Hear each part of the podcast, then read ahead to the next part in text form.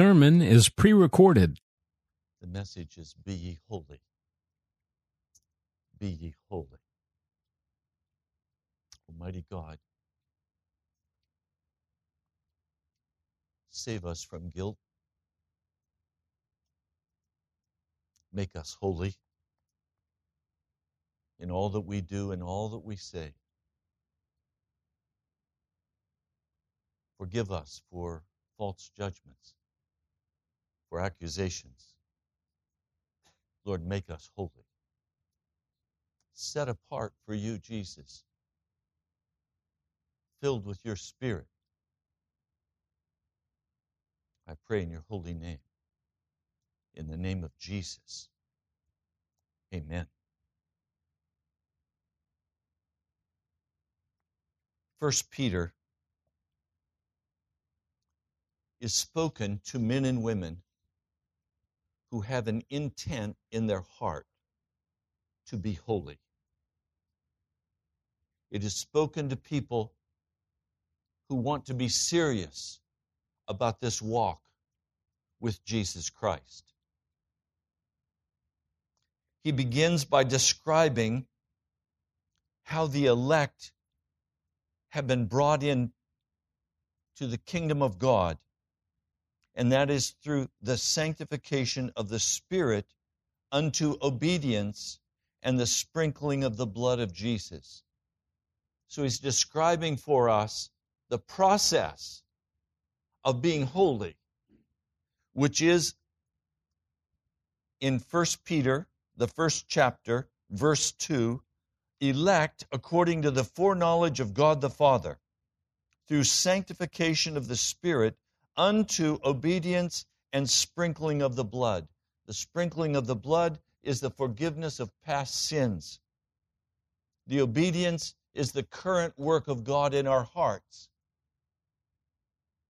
In Romans, the eighth chapter, it says that God takes a side by the Holy Spirit against our infirmities and our weaknesses.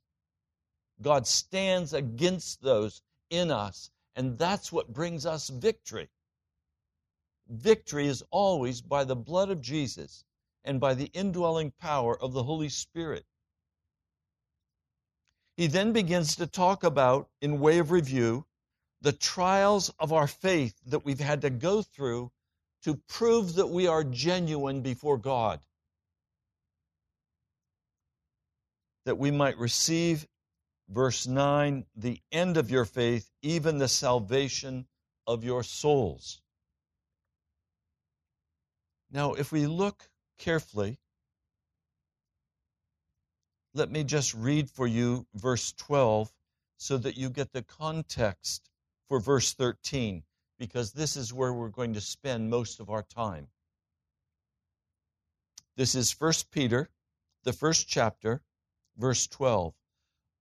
Unto whom it was revealed that not unto themselves, but unto us, they did minister the things which are now reported unto you by them, and have preached the gospel unto you with the Holy Ghost sent down from heaven, which things the angels desire to look into. As a way of quick review, the word ghost in the Old English means guest, holy guest. So he's saying the holy guest was sent down from heaven and the, the angels desire to look into these things. This is the point of interest for the whole universe. God is working out on the stage of earth the whole plan of redemption for man and the whole universe. They are all watching with eager anticipation as the earth is also groaning in itself with anticipation for the delivery of God's sons and daughters. Now, here comes the direction because this is all happening. Verse 13 Wherefore, gird up the loins of your mind, be sober, and hope to the end for the grace that is to be brought unto you at the revelation of Jesus Christ. Let's break that down. Gird up your loins. What's he talking about?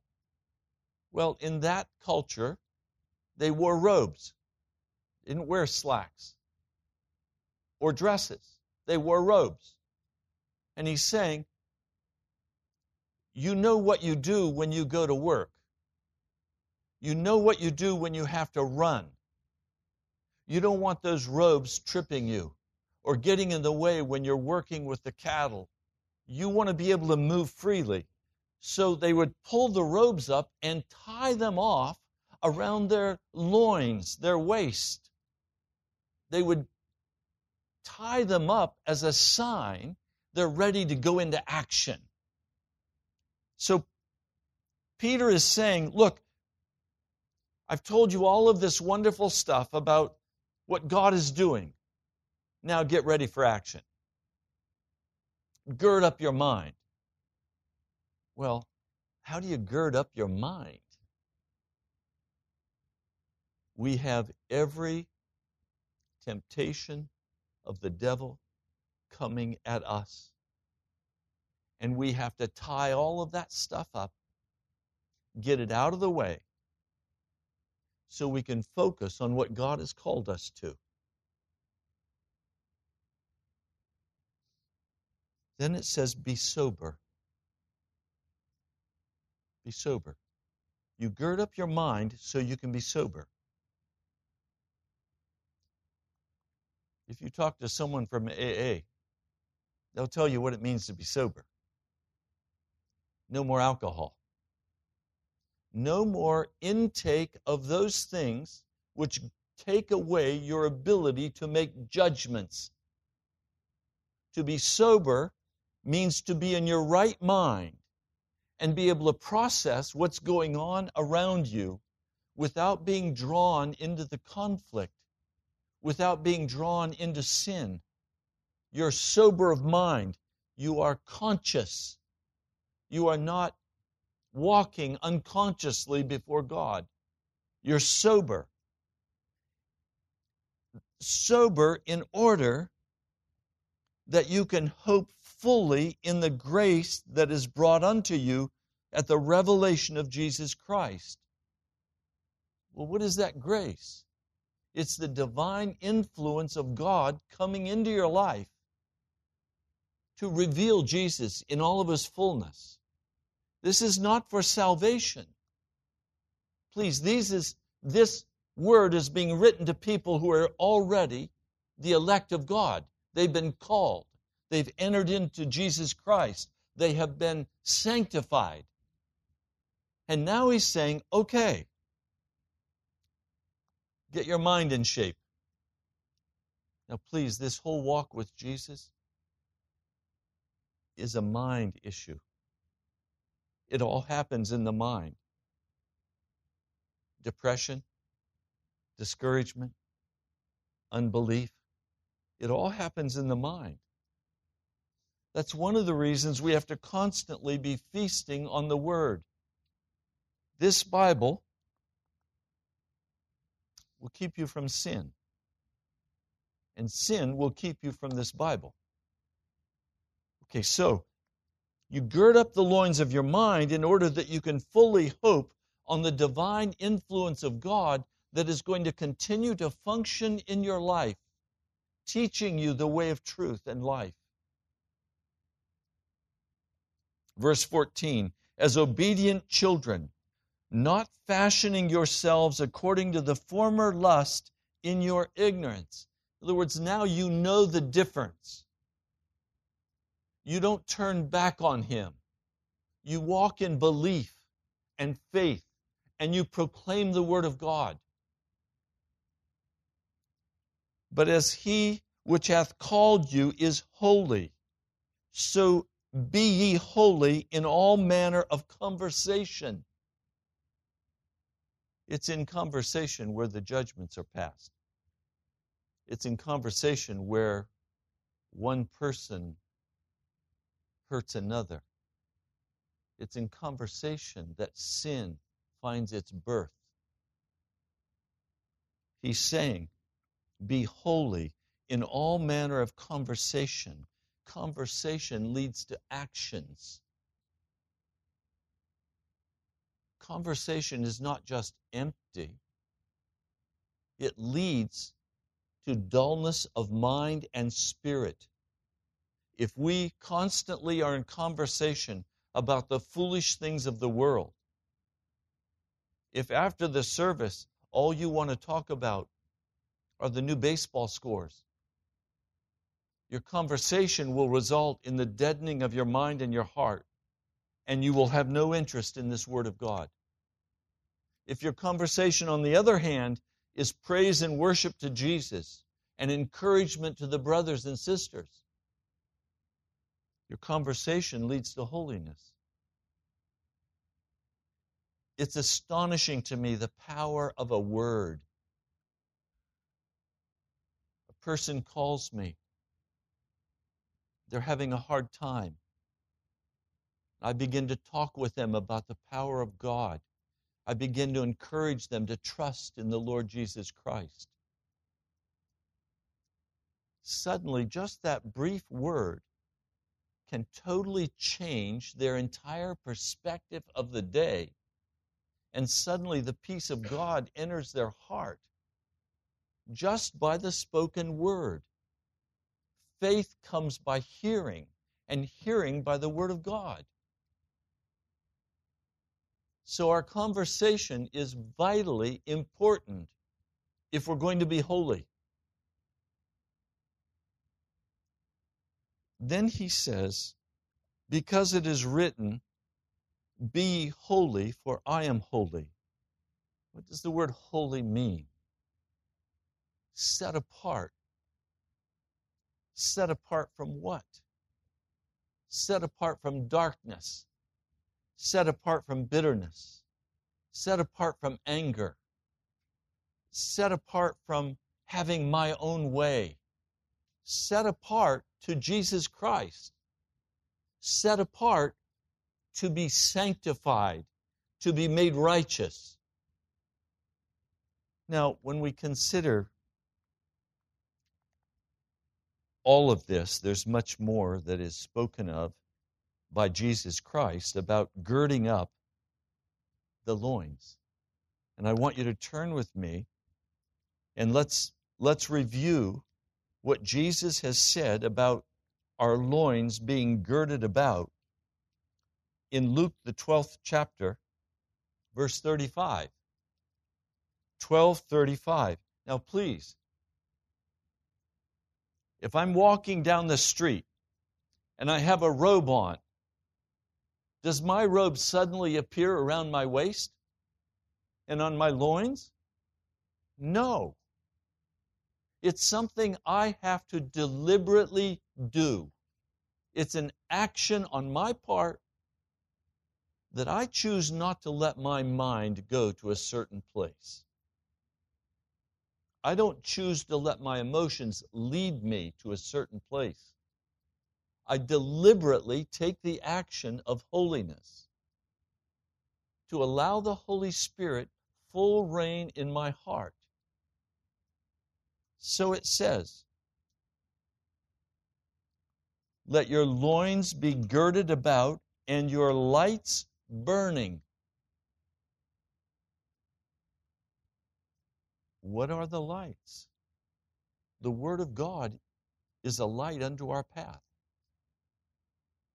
So it's allowing the Word of God to have full reign in our hearts so that the light of God is brilliantly lit for us as we walk, so that we know the will of God and we do not sin against Him, but we humbly walk before Him.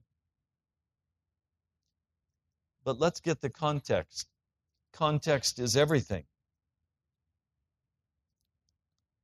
Jesus begins to speak a parable in chapter 12, verse 16.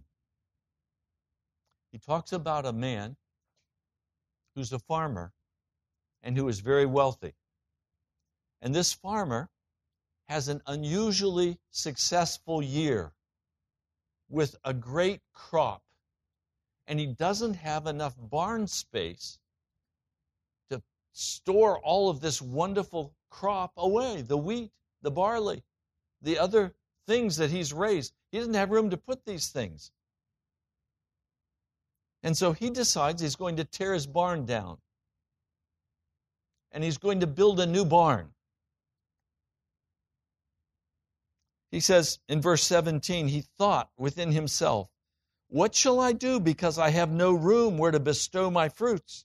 And he said, This will I do. I will pull down my barns and I will build greater and there will I bestow all of my fruits and my goods. And I will say to my soul, Thou hast much goods laid up for many years. Take thine ease, eat, drink, and be merry. In other words, hey, you, you can live the good life now. Everything is okay. You have enough money. You can be carried right on through until you're in the grave. You've got it made. You don't need to work anymore. And God said to him, verse 20, Thou fool, this night thy soul shall be required of thee. Then whose shall those things be which thou hast provided? So who's going to get what you've stored up? You're going to die tonight. He says, So is he that layeth up treasures for himself and is not rich toward God. So we immediately see one of the things that God is going to talk to us about in girding up our mind. One man said to me, I've been spending too much time trying to earn money and not enough time reading the Word of God. That's a wise man. It's a wise man. Because he knows that what is truly of value it is what it's what's found in the Word of God. It's not what's found in his building a bank account. Now, Jesus is not speaking against having resources. He's not speaking against having a business that prospers. He's speaking against letting that business or that prosperity take the place of God. he's saying, But God said unto him, Thou fool, this night thy soul shall be required of thee, then those then whose shall those things be which thou hast provided? So is he that layeth up treasure for himself and is not rich toward God. So he's saying, Look, be rich toward God. Gird up your mind so that you're going to focus on the Lord God of heaven. You're already a Christian. You're already called by God. And he's saying, now, let your hope fasten on the divine influence of the Holy Spirit in your life so that you will make the next step necessary of girding up your mind so that you can be clear minded and make decisions based on the Word of God and not on your finances or on your money. Jesus goes on. And he said unto his disciples, verse 22, Therefore, therefore what? Therefore, because I'm calling you to focus not on what you can have, but on being rich toward God. Therefore, I tell you, take no thought for your life, what ye shall eat, neither for the body what ye shall put on. The life is more than meat, and the body is more than raiment. So he's saying, look, yes, you do need clothing to wear. We don't want you to come here nude. Yes, you do need food to eat. We don't want you to come here hungry. It's important that the body functions be cared for. But he's saying, don't let that dominate your life. Consider the ravens, for they neither sow nor reap, which neither have storehouse nor barn, and God feedeth them. How much more are ye better than the fowls? And then he asks a question Can any of you go to bed one night, lay in your bed, and say, You know what? Tomorrow morning I'd like to be six inches taller. Or I'd like to wake up in the morning and be 50 pounds lighter. Can't do it. Can't do it. Jesus is saying, look, if you can't even do that,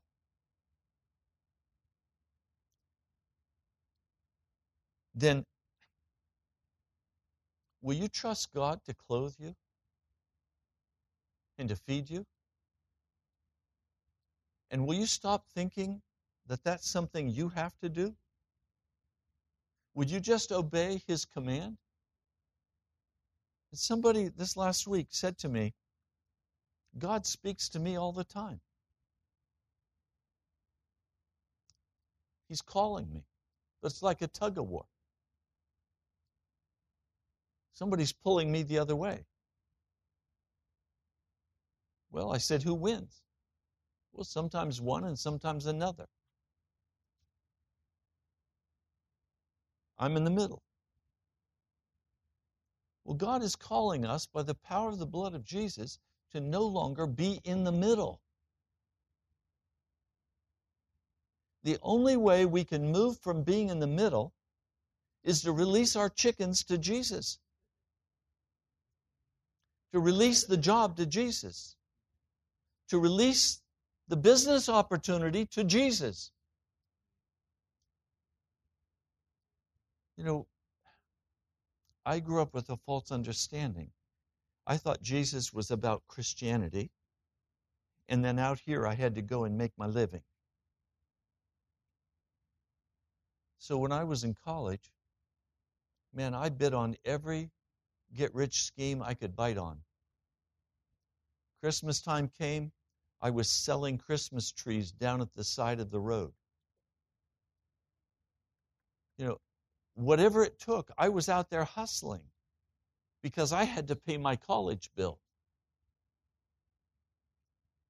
I know now that was a lie. I owed $600 when I graduated. And if I didn't get that $600 paid before I was supposed to go to seminary, where I had a full scholarship, I was going to be drafted and sent to Vietnam. I didn't want to get drafted and go to Vietnam. I was at that point an officer in the United States Navy, but I could not take my chaplaincy until I graduated from seminary.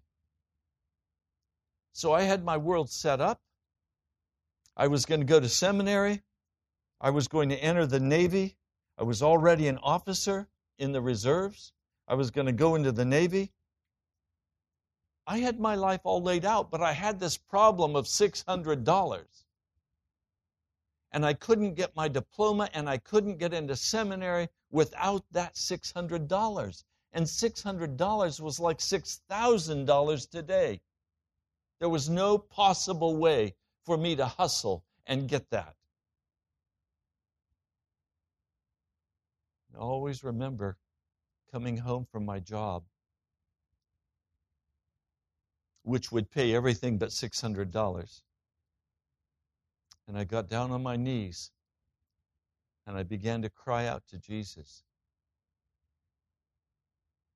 and I asked him for the $600.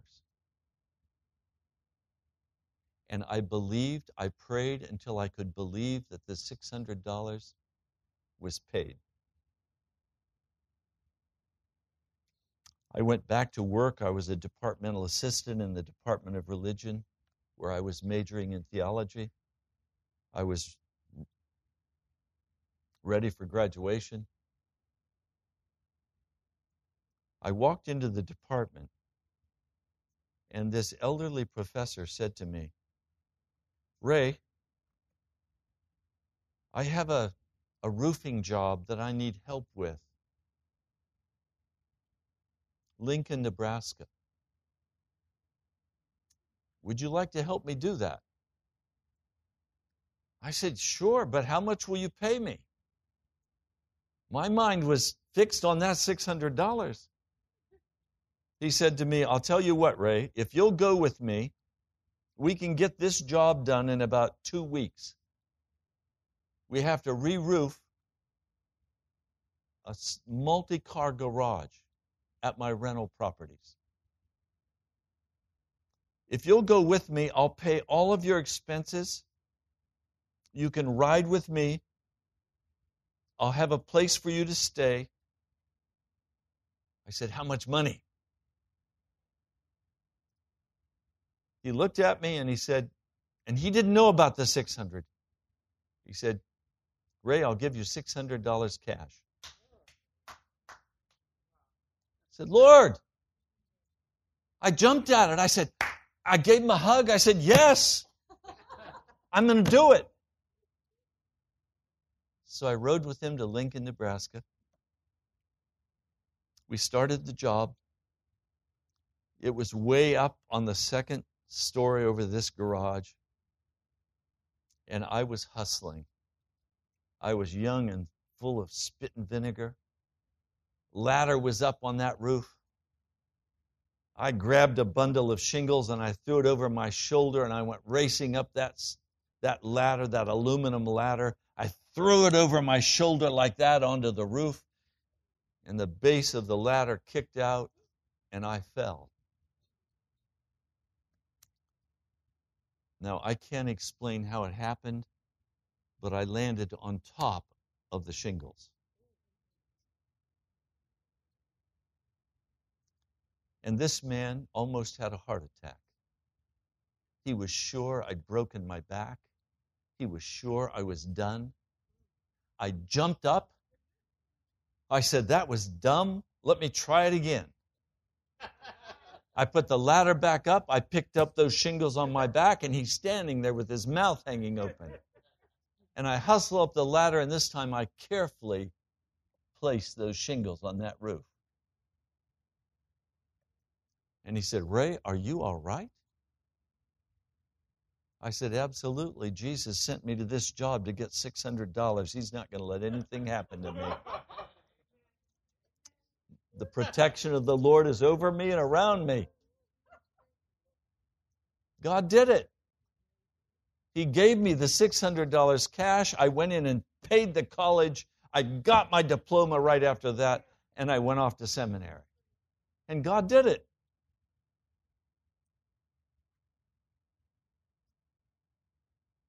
When we make God the very center and we take no thought for our life except as we take it to Him and we stand by faith and we don't waver, He moves. I was told this week that Salem Broadcasting has purchased a new radio station in Washington Market, an AM station, a station more powerful than 780. It's 570 AM. It's an ESPN station, and they're selling most of their stations. Well, they bought it. And immediately in my heart, I said, Whoa, we can step up to 570. We might even be able to keep 780. They might do a freebie for me because they've got to program that new station. This fall, they've got to do that. And immediately the Holy Spirit convicted me.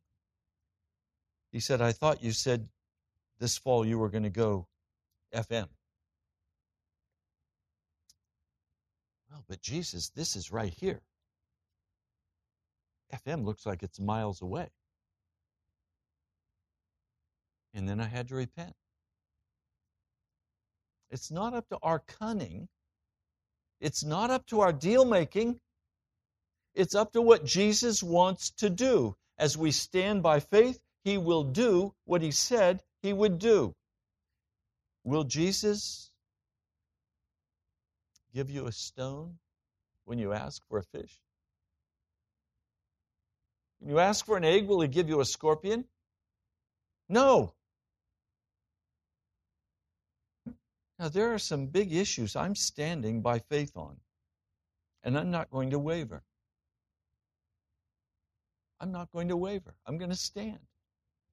I'm going to trust what Jesus is doing. He knows what he's doing. If he can hold the earth in place, this great electric motor called the earth, if he can hold this earth in place, and now I just read physicists are saying that there is a great galactic bridge between our solar system and the next one closest to us. Really? So he doesn't just design this little electric motor, he's got all the other universes too. And they're all working. Did you get the sun up this morning? No, I didn't either. Do you think you can trust God for your health, for your resources? He's saying, You're a fool if you don't trust me. If you put your confidence in building your barns and you're not rich toward God, you've missed it. You've missed it. Verse 29 Seek ye not what ye shall eat or what ye shall drink, neither be of double mind. What is double mind? Well, if I do this, I can get this radio. But God said it was going to be this. Well, maybe God's going to fudge on that, so maybe I better go for the second best. No. What he says is true. We can trust his word. What he says will happen. Now he says,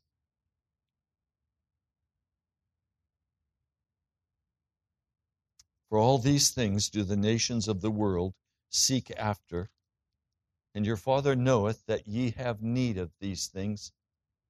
But rather seek the kingdom of God, and all these things will be added unto you. It does not say, and all of these things you shall earn. It does not say that. These things shall be added to you. Matthew 6:33 tells us that we should seek first the kingdom of God, that is the royal authority of God exercised over our life, and his righteousness, and these things shall be added unto you. He says, Fear not, little flock, for it's your Father's good pleasure to give you the kingdom. I was worried about $600. Jesus is thinking about the kingdom, not $600. But if all I can stretch is to $600, He'll do that and take care of me if I'll put my trust in Him.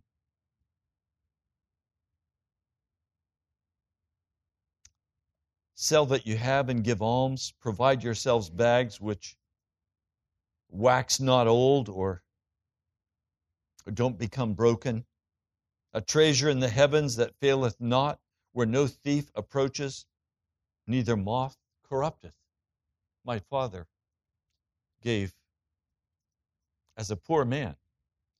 He gave 50% of everything he made to the work of the church. He paid 10% to the church as a tithe. He paid 40% of what he made to a Christian radio broadcast, one of the first pastors who ever went on national radio. His name was HMS Richards. He later would become a precious friend of mine and would encourage me to also do radio.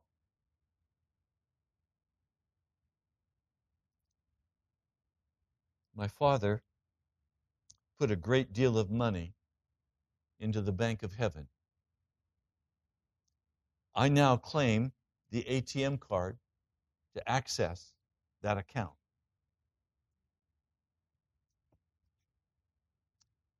And when I pray for resources, as I regularly do, say, Lord, you know what my father gave. I'm not asking for this for me, I'm asking this for your people. I'm asking this for the lost and the dying. Would you let me access his account? And the Lord has regularly let me access that account, transferring the money from his account in heaven to the church account on earth. I rejoice in this. Do you have an ATM card to heaven? Can you access what Jesus has done for us? Rees Howells interceded for the finances to finish the work of the gospel for every creature to hear the gospel message. And he said, I have won the intercession. So the intercession has been won for the money for the lost and the dying. Now we have to access it by the prayer closet. Standing by faith, not wavering. Girding up our minds, not giving way to all the fear and all of the terror that wants to come against us from every side. Standing absolutely firm.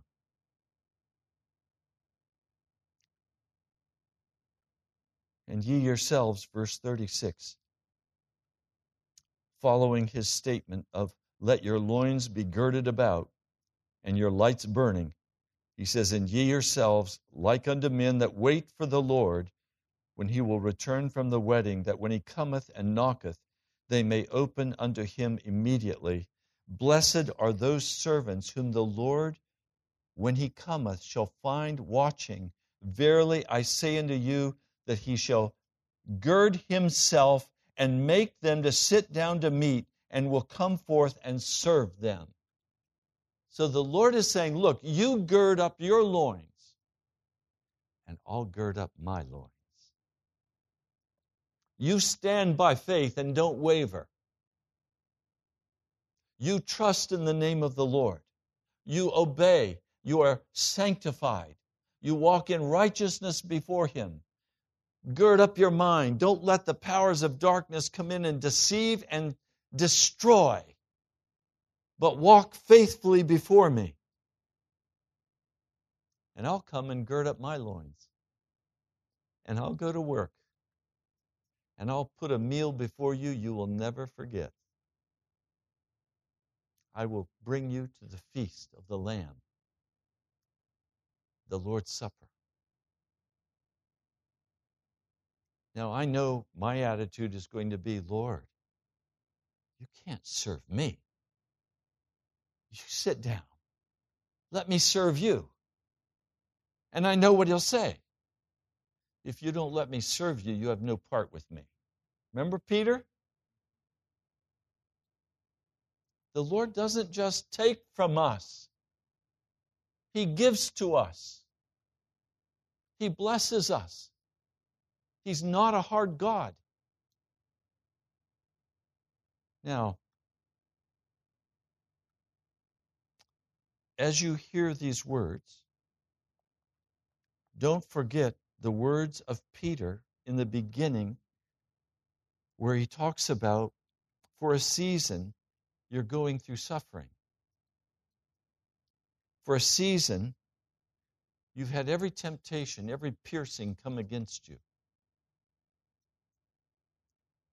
The trial of your faith, 1 Peter 1 7, the trial of your faith being much more precious than of gold that perish, though it be tried with fire, might be found unto praise and honor and glory at the appearing of Jesus Christ Verse 9, receiving the end of your faith, even the salvation of your souls. Do you understand? This is not so we can get something from God. This is so that we can be saved and walk in the kingdom of heaven. This process that I'm talking about is the process of, of fully growing us up into maturity so that we can share with Jesus Christ in the kingdom above where we don't walk in sin or wickedness. There is nothing in my heart that I'm aware of that I have grieved the Holy Spirit. There's nothing that I know of that I have done to sin against Him after He washed me and made me clean. Have I made mistakes? Yes. But for the most part, I do not allow myself to walk in deception, to walk in wickedness, to walk in disobedience to the Spirit. I made a vow. I will receive from the hand of Jesus whatever He gives me. And I will do that. And I will do it by the power of the Holy Spirit, the holy guest. And I will do it so that I can be proven dokima, genuine, at the end of time. Am I subject to the judgment of others? No, I'm not. I'm subject to the judgment of Jesus Christ. He is our judge. And it's to Him we answer. This is for our final salvation.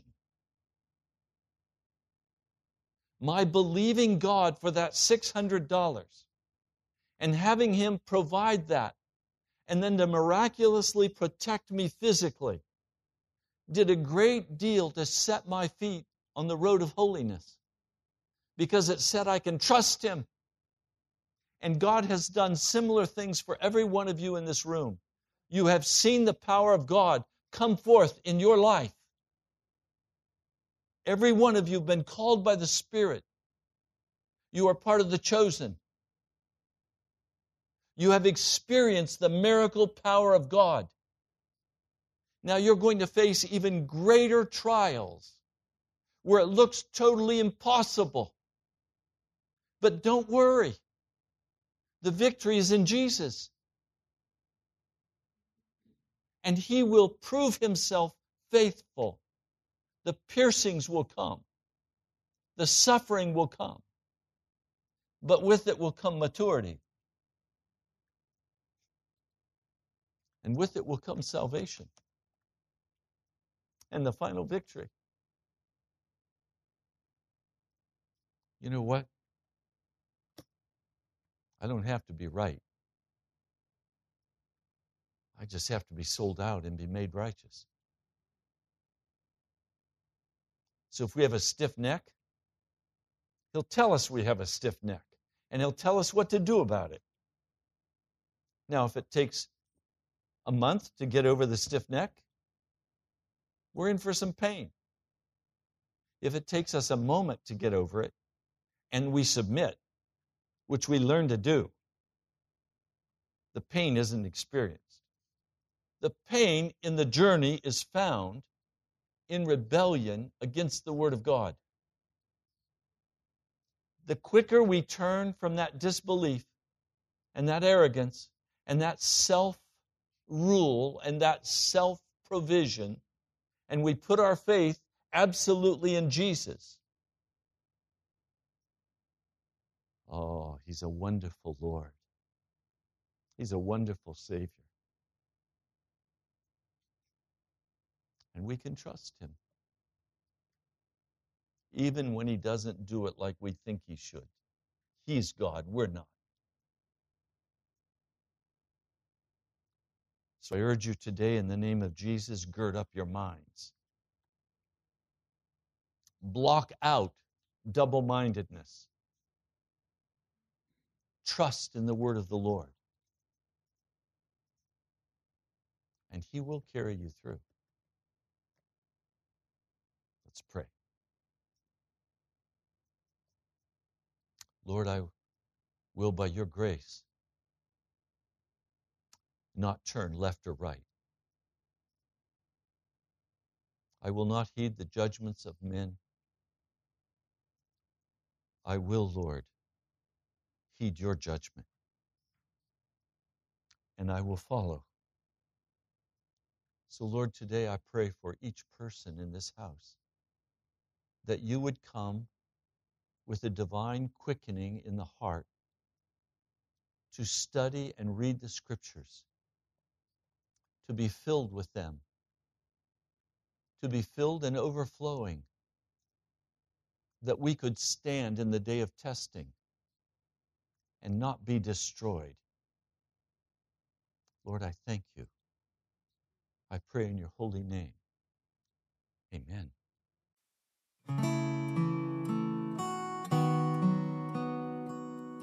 I hear the voice of my Redeemer. He's calling me to walk with Him. And when in life the load I bear is heavy, He gives me strength to rise again.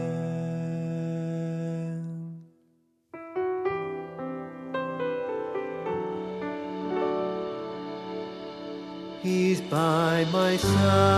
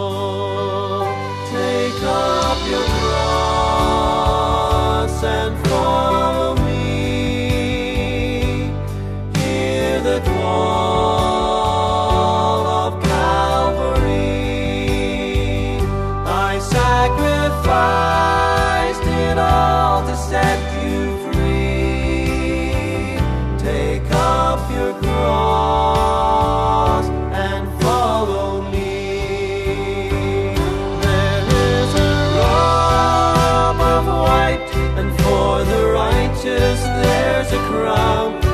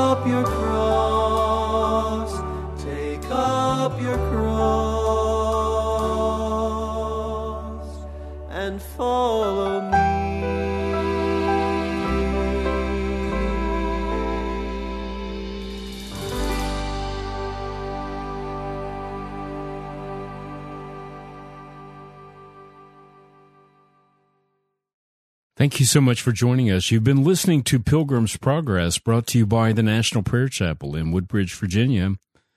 Come join us at nationalprayerchapel.com.